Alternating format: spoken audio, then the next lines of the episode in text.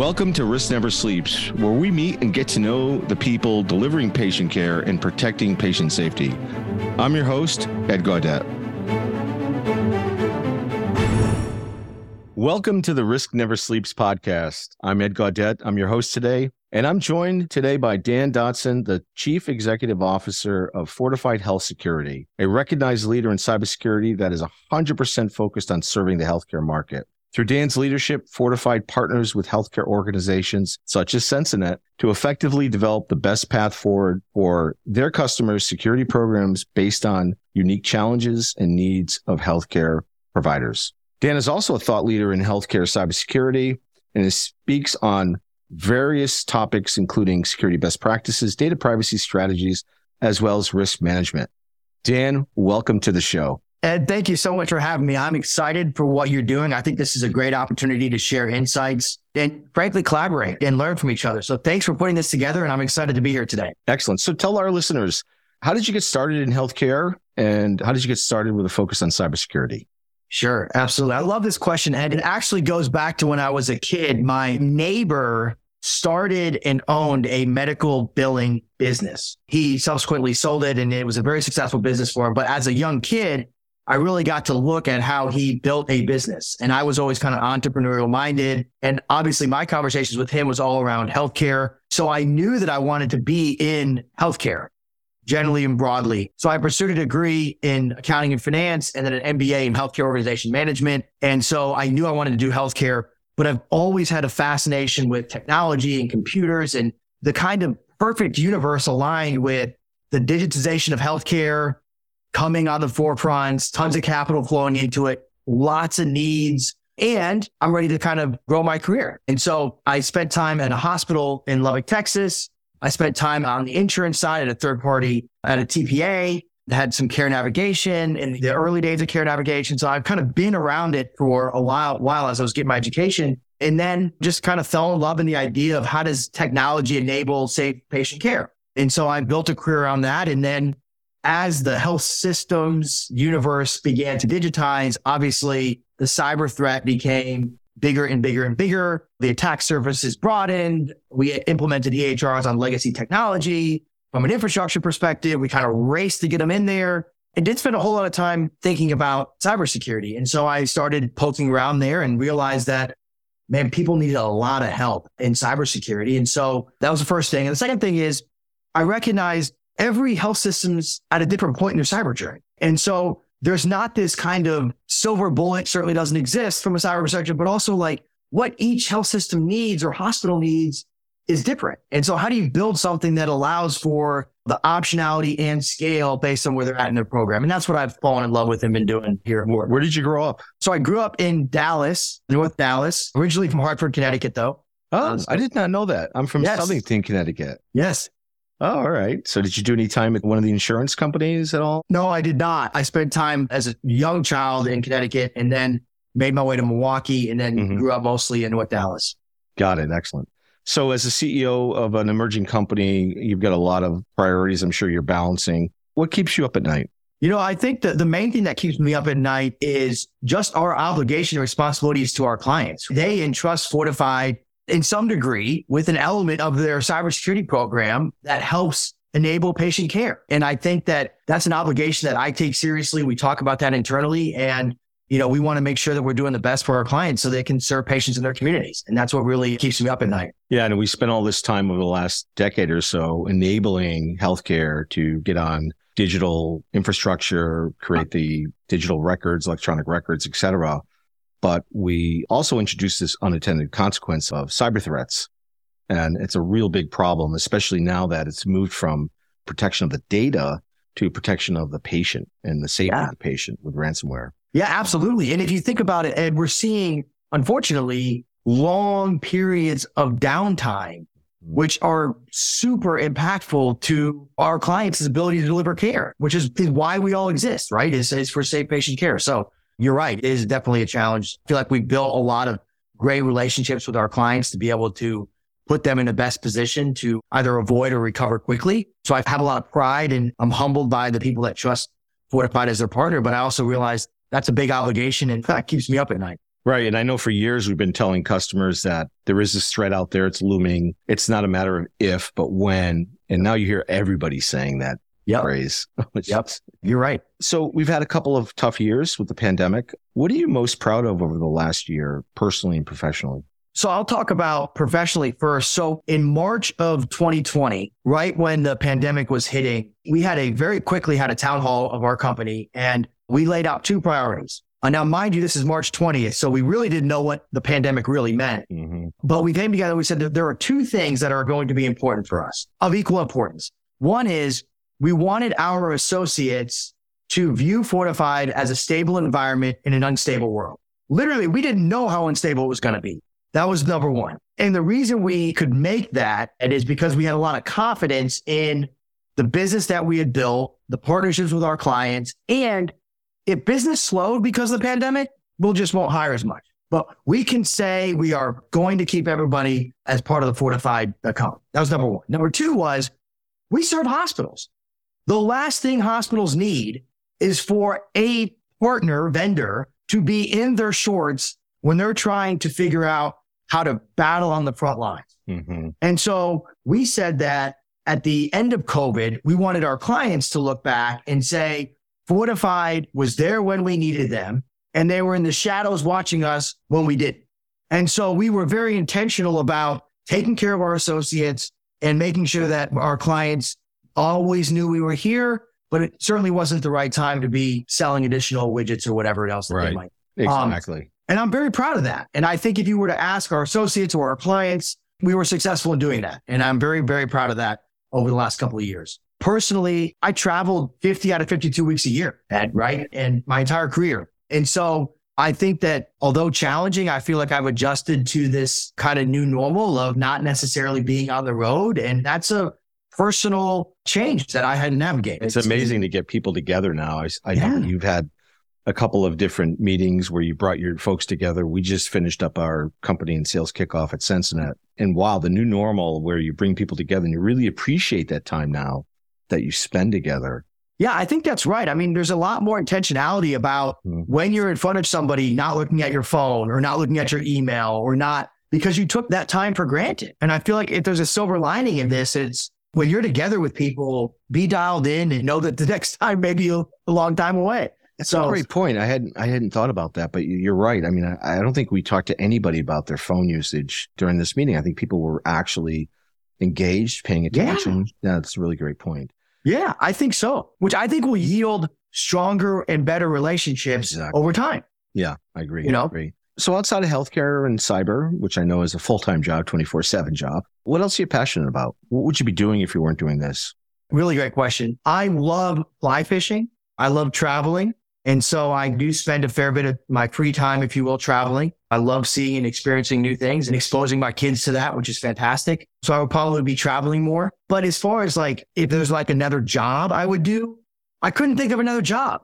And I think that there's never been a point in time that cybersecurity is more of a priority as it relates to safe clinical care. Like Yeah. it is exactly what needs to be happening. So I feel like we can make a really big impact to the care and communities across the country. And nothing gets me more excited than being able to be a part of that. And what's interesting about cyber, unlike other areas, it's so complex and it's just a three or four check boxes and you're done. You have to take a different approach to incorporating it into the fabric of your organization. So it really is, if you're not approaching it with transformation at the center of your strategy, you're probably not doing it correctly. Yeah, I think that's right. And I feel like whenever I talk to folks about kind of infusing cybersecurity into their organizations, I kind of tell them like, look, we want to weave cyber into the rug without ripping it. It's not standalone. It's everything. If you're making an investment in, let's say, patient engagement, whatever the initiative may be, portal, whatever, right? We're going to spend all of this internal effort enabling this connectivity to hopefully build a better relationship with our patients and the community. They're going to come to our health system. All of that will be undone if there's a cyber event. So not thinking about that in the context of that very important initiative doesn't make a whole lot of sense anymore. And so I think those are some of the things that we encourage folks is, is that move it from this kind of standalone, it's buried in IT, or maybe it's not in IT, depending on what the org structure is, Mhm. And move it to be in front with other things that also need to be in front that are. That's right. Yeah. I mean, for years we treated cyber as a IT silo process that would interface with aspects of the business, but you didn't really have that true stakeholder support. Now what you're seeing is that cyber risk really is enterprise risk and it affects every single business process, every single business unit, every single department within an organization because everything's digitized. So you cannot treat it as a siloed process any longer. That's right. And our systems are designed to function with technology. And so when the technology goes away, the systems can't function for a very long period of time. And so if you think about it, we may be equipped for like a downtime period, maybe a couple hours, maybe survive a day. But longer than that, Ed, it's like we don't even know what to do. And we've experienced the closure of clinics because of ransomware, which again, if you had a data breach five, ten years ago, sure, it's embarrassing. Sure, it's costly. Sure, it could affect your brand reputation at some level, but no one ever got hurt. No one died. No one, right. No businesses closed because of it. And now you have the closure of these clinics and other types of healthcare facilities because of it. Yeah. It's a huge problem. And I'm optimistic that progress is being made in various degrees of areas. But one that's really exciting about is how do we enable some funding mechanisms to help with this? If you think about solving this problem or minimizing this problem is probably a better way to frame it. It's never going to be fully solved. How do we minimize it to an acceptable point? It requires money, That's funding. And so the facilities, the clinics, the smaller end of the scale that you were just mentioning, and a lot of them even may even know what to do, or at least who to call to figure out what to do. Yeah. But they just can't muster up the money to do it. And so right. I'm encouraged by what's happening. Certainly early innings, it'll take time I in Washington to figure this out. But much like we helped push the digitization with ARRA and HITECH, we've got to figure out something to do to protect these organizations. Yeah, we need a version of meaningful use for security. I know you wrote my article in Fortify uh, in yeah. Forbes magazine. You want to write for me, Ed? I'm not writing for Fortified, right? I'm writing for Fortified now. In Forbes, where I laid out the high level, the framework for meaningful protection, but some version of that where you have that balance of incentive carrot, if you will, and then some type of penalty later on over time, the stick, which is, I think, again, it wasn't perfect, but there was a lot of good things that came out of meaningful use. There's a lot of things that we learned about it too. Yeah. So let's not repeat the bad things. Let's harness the good. Yeah. And again, try to solve this together because independently, we cannot solve it. We have to come together as a community.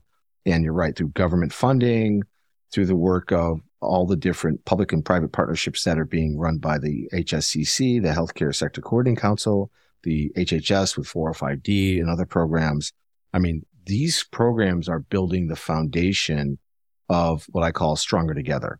This notion of leveraging the community to combat the community of bad folks because they're yes. working together.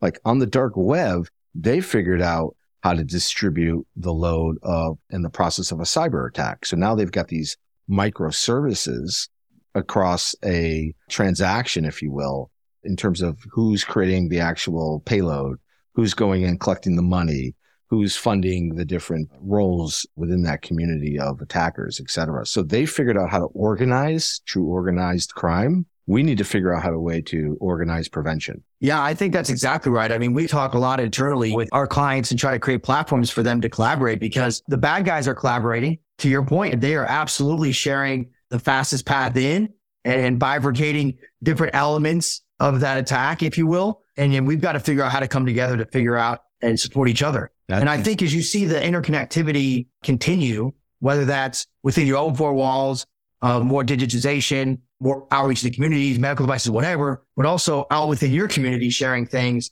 The data is just going to be everywhere and the potential for disruption of care to your point earlier about what we really want to make sure we can do is just going to be becoming more complex. That's right. Right. All right. Let's switch back and get a little personal. Um, All right. I love this question. What would you tell your 20 year old self? Gosh, my 20 year old self, I think like most people, I have spent a lot of time worrying about things that were out of my control. And so the two things I would tell myself at 20 would be one, it's a marathon, not a sprint, which I'm sure is a bit cliche. And the second is control what you can control. Show up every day, do the best that you can do.